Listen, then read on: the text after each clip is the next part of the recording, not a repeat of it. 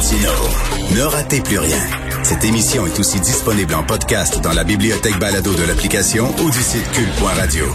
Il y a des gens qui disent, oui, mais les gens qui sont en couple sont quand même chanceux, ceux qui sont en couple pendant la pandémie. Tu sais, t'es pas tout seul, là. Ta blonde est là, puis tu peux te supporter de ça? Oui, mais vous n'avez pas pensé au polyamoureux, vous? OK? Polyamoureux, c'est que t'as deux blondes. Fait que là, oui, tu vis avec une de tes blondes, mais l'autre te manque. L'autre, elle vit loin. Qu'est-ce qu'on fait des polyamoureux pendant la pandémie?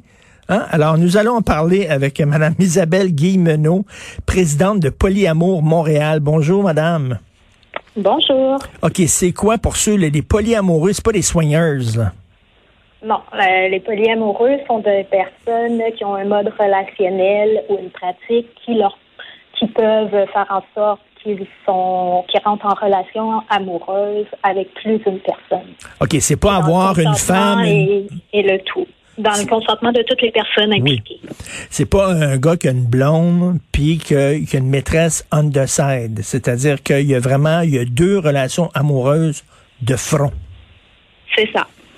OK, mais si moi si ma, ma blonde accepte ça de moi, je dois accepter ça d'elle.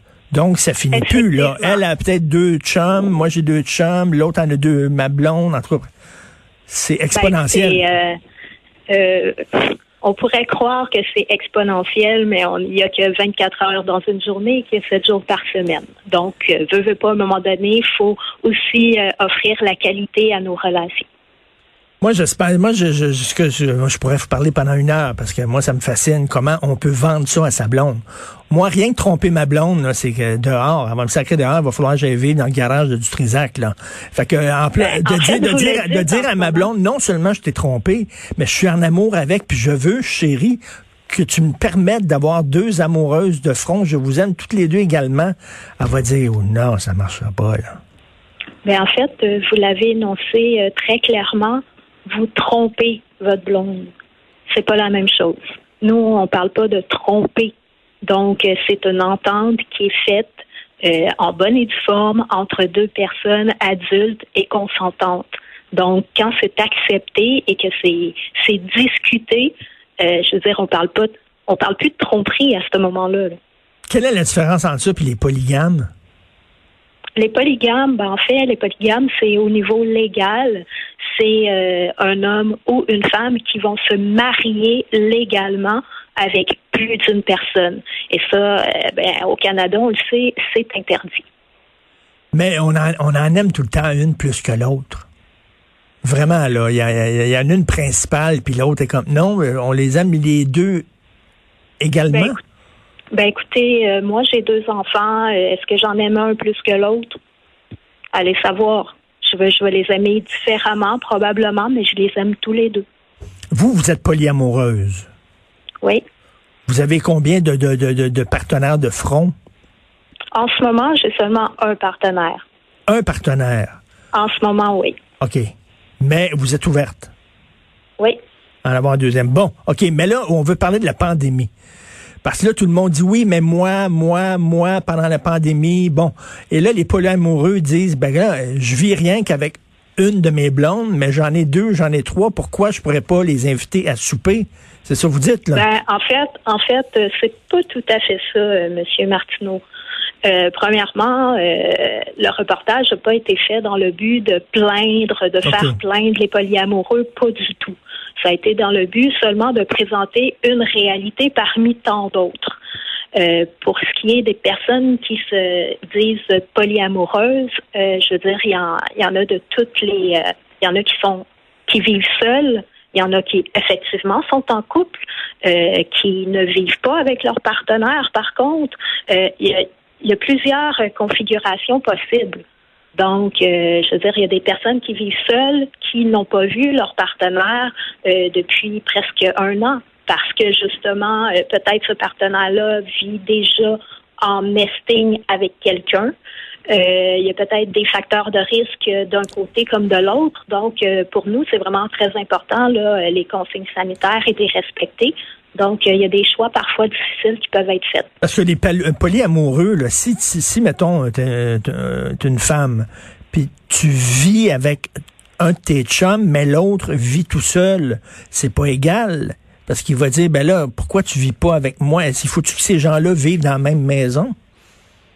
Ben écoutez, ça, c'est des choix que les gens font euh, dans leur relation de vivre euh, tous ensemble ou pas. Euh, je veux dire, il y en a qui font le choix de faire ça. Il y en a qui, il y a des bulles qui se sont créées effectivement pendant la pandémie pour justement ne pas se retrouver seul chez soi. Mais il y en a d'autres que c'était tout simplement impossible de faire ça. Euh, il y a des gens qui se sont vus, euh, qui se sont vus vraiment exclure dans le sens où ils pensaient, ils étaient en relation depuis plus d'un an avec une personne, et puis là, du jour au lendemain, ben, ils se rendent compte qu'ils ne font pas partie de la bulle COVID de cette personne-là. Donc, il y a des gens que ça, il y a des gens pour qui ça, a, été plus difficile que d'autres. Écoutez, depuis que l'homme est l'homme, depuis que l'homme existe, depuis l'homme des cavernes, on essaie de, de, on essaie de, de, bagosser quelque chose de différent que le couple ordinaire parce qu'on s'entend. On s'entend. La fidélité, c'est pas naturel. On s'entend, ça a été imposé par la culture, on s'entend. Bon, mais on n'a rien trouvé de mieux que le couple traditionnel. Est-ce que, ça fonctionne vraiment? Parce que votre affaire, il me semble, ça fonctionne. Les gens ont essayé le couple open, puis le couple à trois, puis tout ça. Finalement, on se rend compte que on revient tout le temps au couple traditionnel parce que les autres, ça marche bien sur papier, mais en pratique, ça fonctionne pas. La jalousie fait partie intégrante de notre ADN. Qu'est-ce que vous en pensez? Ben écoutez, euh, il y a pour certaines personnes, effectivement, ça ne fonctionnera pas, mais on peut emmener la même chose pour euh, les couples que dont vous parlez en diade seulement. Je veux dire, euh, c'est pas pour rien que souvent on va parler de, de gens en mono, mais en série, parce que on, on termine une relation, on en commence une autre pas longtemps après, ça dure un temps, on en recommence une autre. Donc, euh, je veux dire, d'un côté comme de l'autre, qu'on soit une personne polyamoureuse ou mono-amoureuse, des difficultés, on va en trouver sur notre chemin. Est-ce que vous permettez des relations qui sont seulement sexuelles, euh, des one-night stands, où vous dites non, moi, c'est vraiment des relations amoureuses, tout le kit que je me permets à part, en dehors de mon couple? Est-ce que vous, vous, me posez pour la question pour moi personnellement? En général, les polyamoureux, en général, disent-tu, là, euh, on peut avoir rien que des flings, des relations sexuelles ou non, non. Nous autres, c'est vraiment des relations amoureuses complètes ben, avec plusieurs personnes. Je vous dirais, je vous dirais que, que, les polyamoureux ne font pas exception de la majeure partie de la société. Là. Je dire, on, va retrouver de tout. Un une personne polyamoureuse peut un certain temps être célibataire sans aucune hmm. relation et, et pas ça ne fait pas de cette personne-là une personne moins polyamoureuse. Elle, peut être en relation avec seulement une personne pendant un temps. Ça fait pas de cette personne-là. Il y a, il y a plusieurs. Moins polyamoureuse. Et, Madame Guillemeno, il y a plusieurs années, je voulais faire un reportage sur le polyamour pour les francs-tireurs et, et, et j'en trouvais pas parce qu'il y en avait très peu. On faisait des recherches sur Internet, puis bon, maintenant il y a une association, il y en a de plus en plus. Est-ce que c'est un, c'est un mouvement maintenant qui, qui est en croissance? Ben, je crois pas que ce soit un mouvement qui soit en croissance. Je crois qu'il y en a toujours eu, sauf que, je veux dire, veut, veut pas, euh, comme c'est un, un, mode relationnel qui est hors norme pour la grande majorité, euh, je veux dire, euh, de, de s'afficher euh, polyamoureux ou polyamoureuse, ben c'est c'est comme un coming out un peu là. Donc, euh, nécessairement, euh, c'est pas tout le monde qui veut le faire parce que ça le regarde, ça les regarde, quoi. Ben c'est ça, dans votre famille, j'imagine vos parents, vos, vos, proches doivent trouver ça un peu bizarre. Il y a des gens qui peuvent dire vous aimez le trouble parce que déjà une relation, c'est déjà compliqué. Il y a des hauts et des bas, mais deux relations, c'est vous vous doublez vos possibilités de problème. Ben, on peut voir ça de ce côté-là aussi, de ce côté-là, comme vous dites, mais on peut voir aussi que je double mon bonheur aussi. Ah, ça c'est vrai, c'est une bonne. Ça, ça, dépend si on voit le verre à demi plein ou à demi vide. Donc, ben bonne pandémie.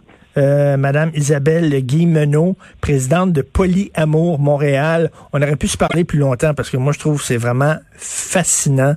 Merci beaucoup, Madame Guillemenot. Merci. merci. merci.